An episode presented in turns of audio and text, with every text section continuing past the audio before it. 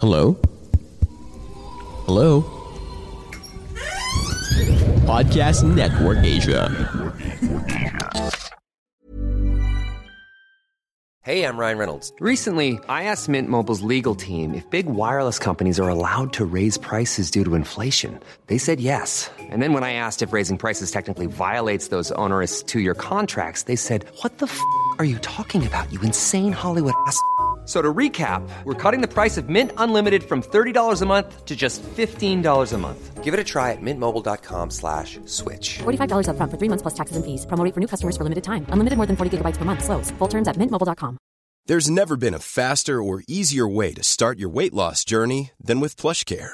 PlushCare accepts most insurance plans and gives you online access to board-certified physicians who can prescribe FDA-approved weight loss medications like Wigovi and Zepbound for those who qualify. Take charge of your health and speak with a board-certified physician about a weight loss plan that's right for you. Get started today at plushcare.com slash weight loss. That's plushcare.com slash weight loss. plushcare.com slash weight loss. Wow. Nice. Yeah. What you're hearing are the sounds of people everywhere putting on Bombas socks, underwear, and t-shirts made from absurdly soft materials that feel like plush clouds. Yeah, that plush. And the best part? For every item you purchase, Bombas donates another to someone facing homelessness. Bombas. Big comfort for everyone. Go to bombas.com slash ACAST and use code ACAST for 20% off your first purchase. That's bombas.com slash ACAST. Code ACAST.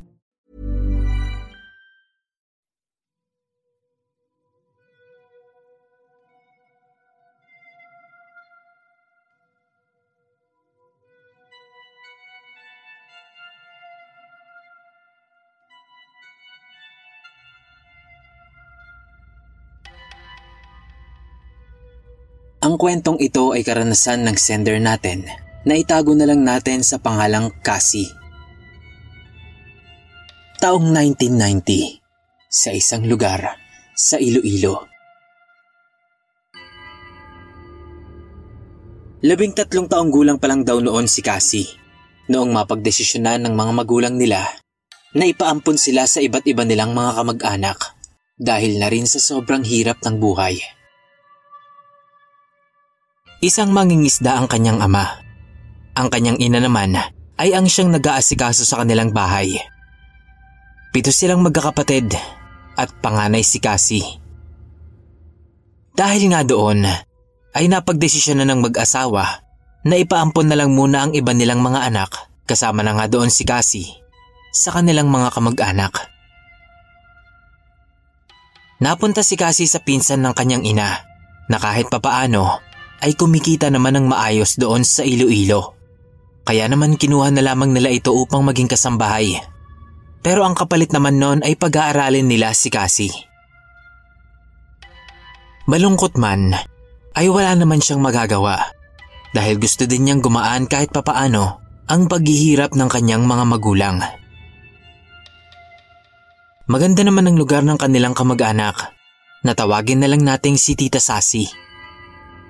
Mabait ito at hindi naman siya pinapahirapan. Kaya nakakapag-aral pa rin ito ng mabuti at nakakapaglaro din. At malaya siyang makisalamuha sa ibang tao sa bagong lugar na kanyang nilipatan. Sa tabing bundok noon tumira si Tita Sasi. Dahil naroon ang taniman na binabantayan ng asawa nito. Malawak ang taniman na yon. Bukod sa binabantayang taniman, ay nabigyan na rin ito ng sariling lupa ng may-ari ng lupang taniman na kanyang binabantayan. Kaya naman may sarili na din itong taniman. Bukod pa roon yung sahod na ibinibigay ng amo nito na sa Maynila naman daw nakatira noong mga panahon na yon. At dahil nga tabing bundok nakatira itong sila kasi, ay mahirap makakuha ng mga produkto sa lugar nila. Tuwing biyernes, ay parang nagkakaroon ng talipapa sa tabing kalsada na malapit sa kanila. Kung saan daw nagsasama-sama ang lahat ng mga gustong magtinda doon sa lugar nila. Dinadayo din ito ng iba pang mga tendero. Yun ay para naman makipagkalakal ng produkto o kaya naman ay magbenta. Isang araw ay naisipan ng tiyahin ni Cassie na mamili doon sa palengke at isinama pa siya nito. Buntis noon ang tita niya kaya lagi siya nitong kasama lalo na kapag lumalabas ito. Gustong gusto ng magtita ang pamamasyal sa palengke sa kanilang lugar. May libreng tikim daw kasi sa mga paninda doon. Katulad na lang ng halaya, puto, kutsinta at kung ano-ano pang produkto na naging libangan na lang din nila habang namimili. Maya-maya pa, isang matandang tendera doon ng gulay ang lumapit kay Tita Sasi. Binigyan siya nito ng carrots at repolyo para daw maging malusog ang bata sa tiyan nito. Medyo nag-aalangan pa nun si Tita Sasi na tanggapin yung binibigay ng matanda. Ngunit para di rin ito mapahiya, dahil nga sa madaming tao doon, ay kinuha niya na lamang ito. Pagkaabot daw ng mga gulay, ay nagulat na lamang si Cassie noong hinawakan ng matanda ang tiyan ng tita niya. Mga sampung segundo din daw yun na hinimas-himas ng matanda. Habang hinihimas ng matanda ang tiyan ng tita niya, ay nakaramdam daw ito ng pagkahilo. At para bang sumakit ang tiyan nito na hindi niya maintindihan. Napaatras ito at agad na nagpaalam na aalis na dahil marami pa raw silang gagawin. Mabilis na umalis sa palengke ang magtita. Kahit hindi sila nag-uusap habang naglalakad, ay alam nilang may kakaiba sa matandang iyon. Pag uwi sa bahay, ay ipinapatapon ni Tita Sasi ang mga gulay na ibinigay ng matanda dahil na rin nga daw kakaiba ang pakiramdam niya sa matandang iyon. Sinunod naman yun ni Cassie. Nagukay ito sa lupa sa likod ng kanilang kubo at saka ibinaon doon ang gulay na binigay ng matanda. Kinagabihan ng mismong araw na iyon, katatapos lamang daw maghapunan noon ng magtita at naghahanda na para matulog. Hindi na daw nila hihintayin ang tito niya dahil alam naman nilang bukas pa ang uwi nito. Sa ibang bahagi kasi ng lupain ang tinatrabaho nito ng mga oras na yon. Habang naghahanda sa pagtulog, Bigla daw silang nakarinig ng huni ng kung anong hayop na tila pumapaligid sa kanilang munting kubo. Paulit-ulit daw nilang nadidinig yon. Mahina lang daw yon na para bang ibinubulong sa kanilang tenga. Paikot-ikot lang daw yun sa itaas. Minsan ay nasa may bandang pader. Minsan naman ay nasa may silong. Napaluhod daw nun sa gitna ng kubo ang tita ni Cassie. Napadasal ito sa sobrang takot dahil alam na alam nila ang tunog na iyon, kung ano ang ibig sabihin nito at kung ano ang mga kasama ng ibon na yon sa tuwing humuhuni ang mga ito. Kahit bata pa noon si Cassie, ay talaga namang matapang ito. Lumabas ito sa kubo at sinindihan ang mga baon ng nyog na may nakalagay na mga banawog. Ayon kay Cassie, ang banawog ay isang uri ng koral o halamang dagat na makukuha lamang daw sa pinakailalim ng karagatan. Mabisa daw itong gamot at pangontra sa mga nilalang na hindi basta-bastang nakikita ng mga tao.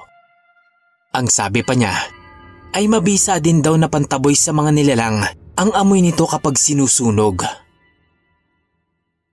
Nung nakarating na nga ito sa labas ng kubo, ay naglakas loob siya na kunin ang mga bao sa ilalim ng kubo.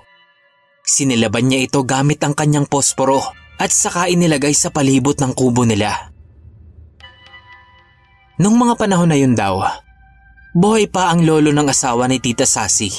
Naitago na lang natin sa pangalang Lolo Ben. Na isa rin daw manggagamot.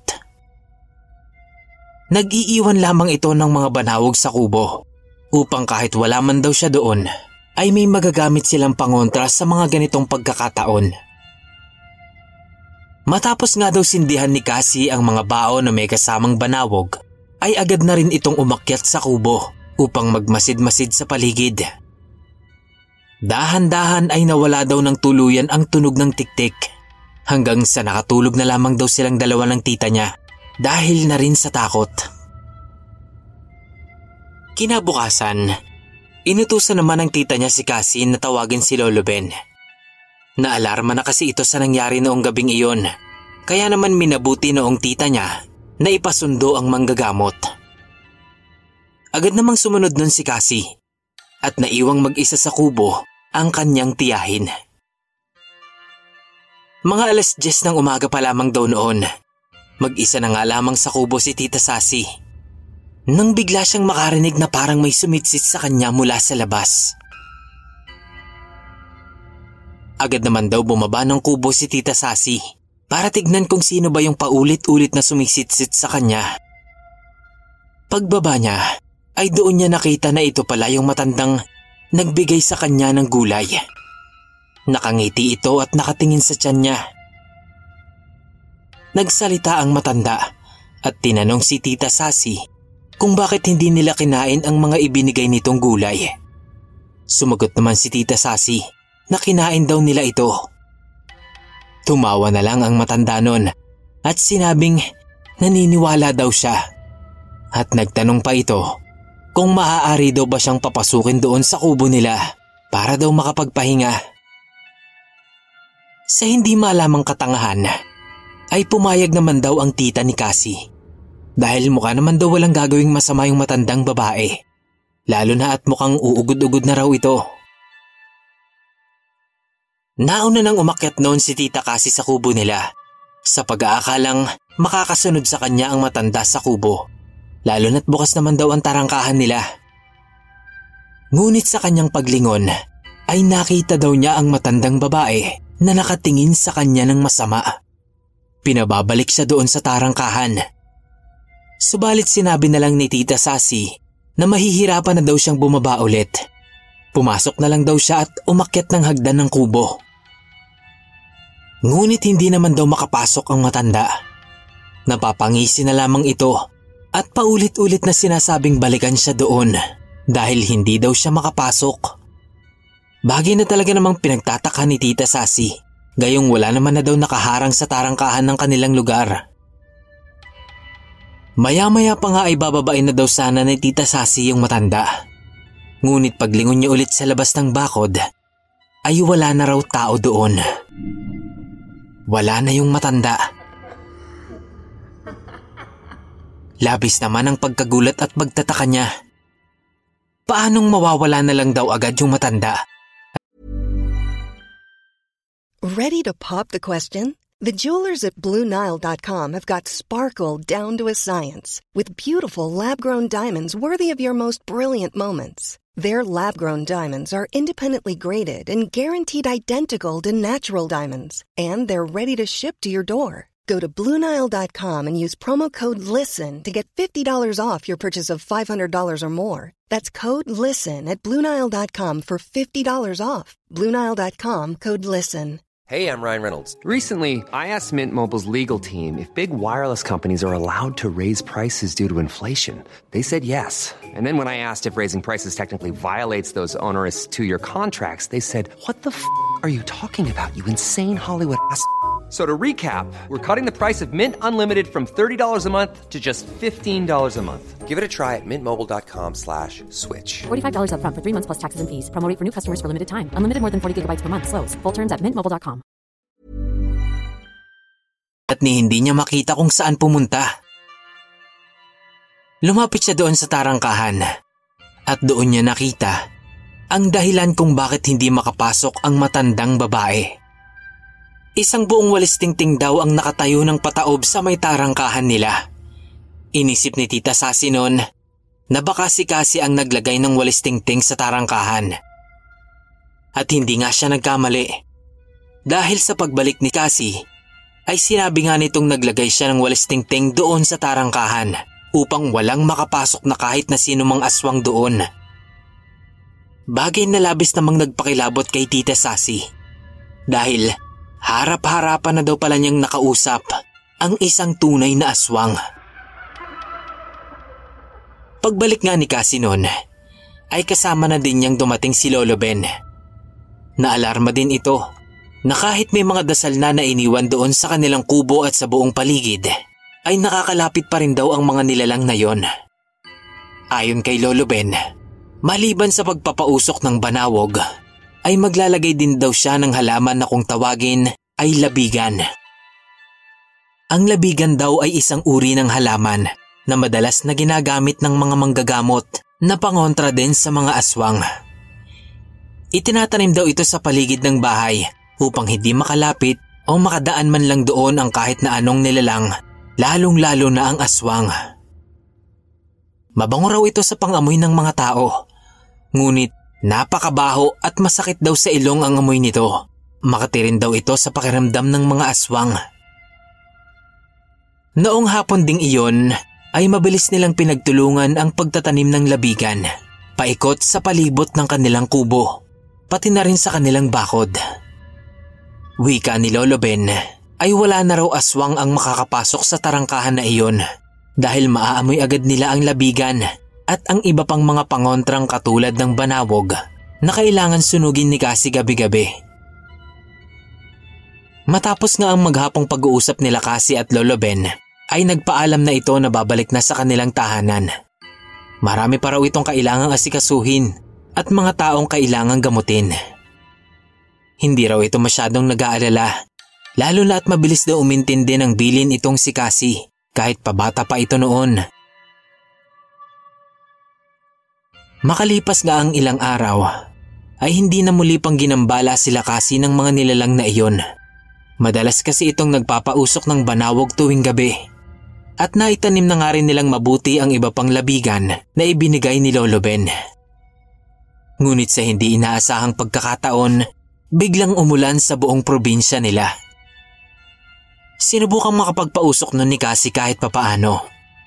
Ngunit dahil sa pabalik-balik na ulan at malakas na hangin, ay mabilis ding namamatay ang apoy ng mga sinusunog nitong pausok. Bagay naman na nagpakaba at nagbigay ng takot sa magtiyahin dahil habang lumalalim daw ang gabi ay halo-halong mga tunog daw na hindi nila maintindihan ang nadidinig nilang sumasabay sa pagbuhos ng ulan. Halo-halong tunog ng pag-iyak, pagtawa at panggigigil na hindi maintindihan ng dalawa. Ngunit ang hindi talaga mawala sa kanilang pandinig ay ang tunog na naman ng tiktik. Paulit-ulit nila itong nadidinig napaikot-ikot lamang sa kubo nila. Nang tuluyan nang tumigil ang ulan, ay inasahan nila ang pag-iingay ng mga palaka sa paligid. Ngunit wala daw. Lalo lamang daw lumakas at dumami ang mga tunog na nadidinig nila. Nagsimula na rin daw uminit ang paligid. Unti-unting nabalot ng masangsang na amoy ang paligid nila na para bang pinaghalo-halong dumi ng tao at bulok na itlog. Doon na daw nadinig ng magtiyahin ang mga tunog na para bang may pinupunit o binabatak na mga kumot o tela. Parang malalaking ibon na lumilipad sa taas ng kubo nila. Maya-maya pa ay naramdaman na lamang daw nila kasi ang biglaang pagbigat ng kanilang bubungan na parabang may mga nakatungtong dito. Inalog-alog daw ng kung anong nilalang ang kanilang bubungan dahilan para mas lalong matakot ang dalawa na nasa loob lamang ng kubo nila. Wala naman daw hinto sa pagdasal ng ama namin ang tita niya habang nakatingin lamang sa bubungan nila nagawa lamang sa pawid. Napakiramdam nila nung mga oras na yon, anumang minuto ay matatanggal na ang bubungan na iyon. Pero naglakas loob daw si Cassie. Hindi siya papayag na masaktan ng kanyang tita na labis na nagmalasakit sa kanya. Kaya naman agad-agad ay kinuha ni Cassie ang isang mahabang kawayan na iniwan sa kanya ni Lolo Ben. Matapos iyon ay walang pagdadalawang isip na tinusok nito ang bubungan ng kubo. Naghihiyaw daw sa sakit ang nilalang, subalit paulit-ulit pa itong tinusok ni Cassie. At ramdam na ramdam daw niya na bawat pagtusok niya ng kawayan na iyon ay meron talaga siyang tinatamaan. Paghugot niya ng kawayan ay nakita niya agad ang nangingitim na likido na nanggaling sa nilalang na sumampa sa kanilang bubungan.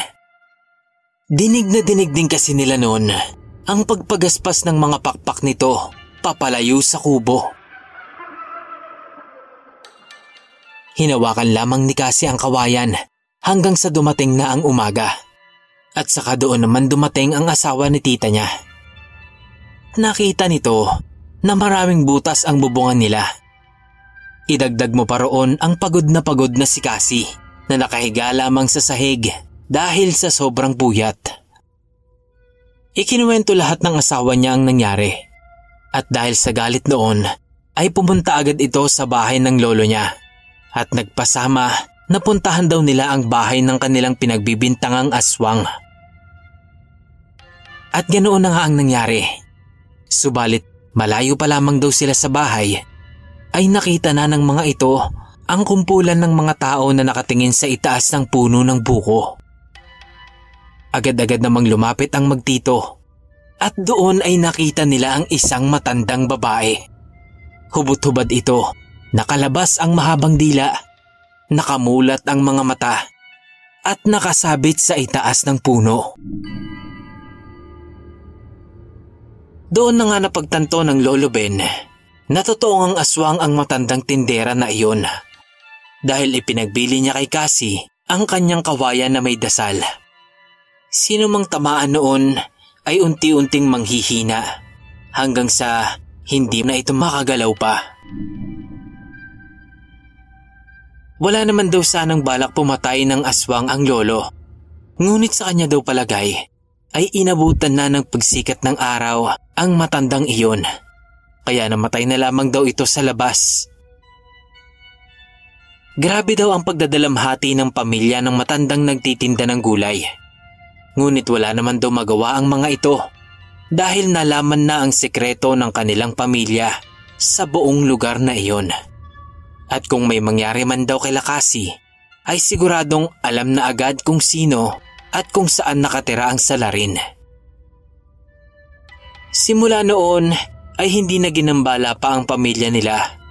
Nailuwal din ng maayos ang anak ng tita niya na kanya namang inalagaan hanggang sa ito ay lumaki na.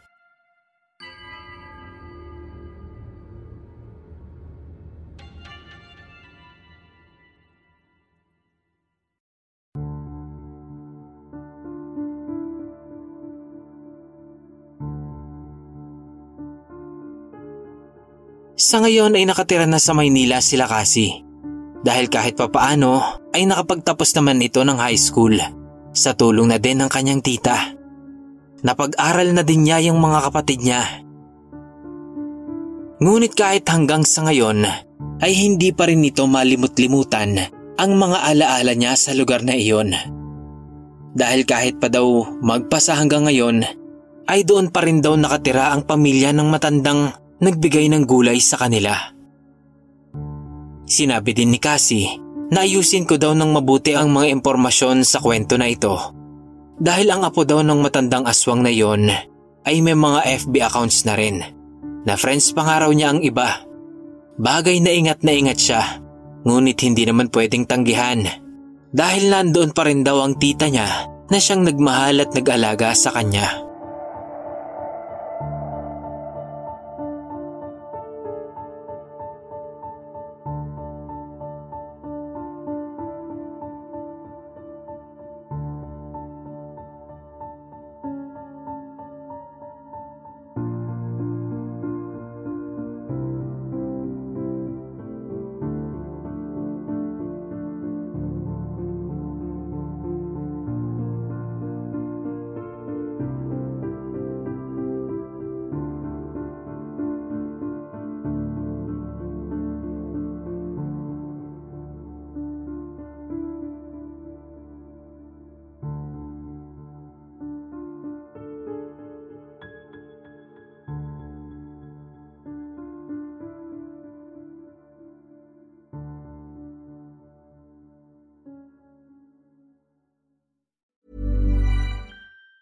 Hi, I'm Daniel, founder of Pretty Litter. Did you know cats tend to hide symptoms of sickness and pain? I learned this the hard way after losing my cat, Gingy. So I created Pretty Litter, a health monitoring litter that helps detect early signs of illness by changing colors, saving you money and potentially your cat's life. Pretty Litter is veterinarian developed, and it's the easiest way to keep tabs on your fur baby's health right at home. Go to prettylitter.com and use code ACAST for 20% off your first order and a free cat toy. Terms and conditions apply. See site for details. Even when we're on a budget, we still deserve nice things. Quince is a place to scoop up stunning high end goods for 50 to 80% less than similar brands. They have buttery soft cashmere sweaters starting at $50, luxurious Italian leather bags, and so much more. Plus, Quince only works with factories that use safe, ethical, and responsible manufacturing. Get the high-end goods you'll love without the high price tag with Quince. Go to quince.com/style for free shipping and 365-day returns. When you make decisions for your company, you look for the no-brainers. And if you have a lot of mailing to do, stamps.com is the ultimate no-brainer. It streamlines your processes to make your business more efficient, which makes you less busy. Mail checks, invoices, legal documents, and everything you need to keep your business running with stamps.com.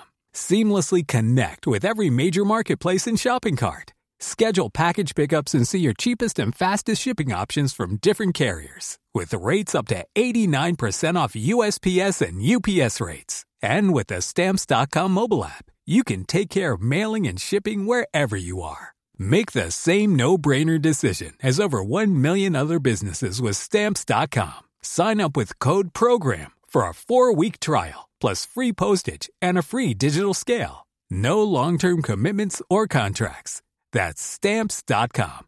Code program.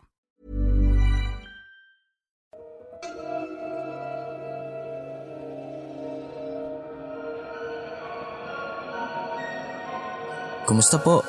Maraming salamat po sa pakikinig nyo sa ating kwento. Kung nagustuhan nyo po ito, please like and share. I-comment nyo na rin po ang inyong mga suggestions at reactions kung meron man. At kung gusto nyo pa pong makarinig ng mga ganitong kwento, mag-subscribe na po kayo at pindutin nyo po ang notification bell para lagi po kayong updated sa mga bago nating uploads. Salamat!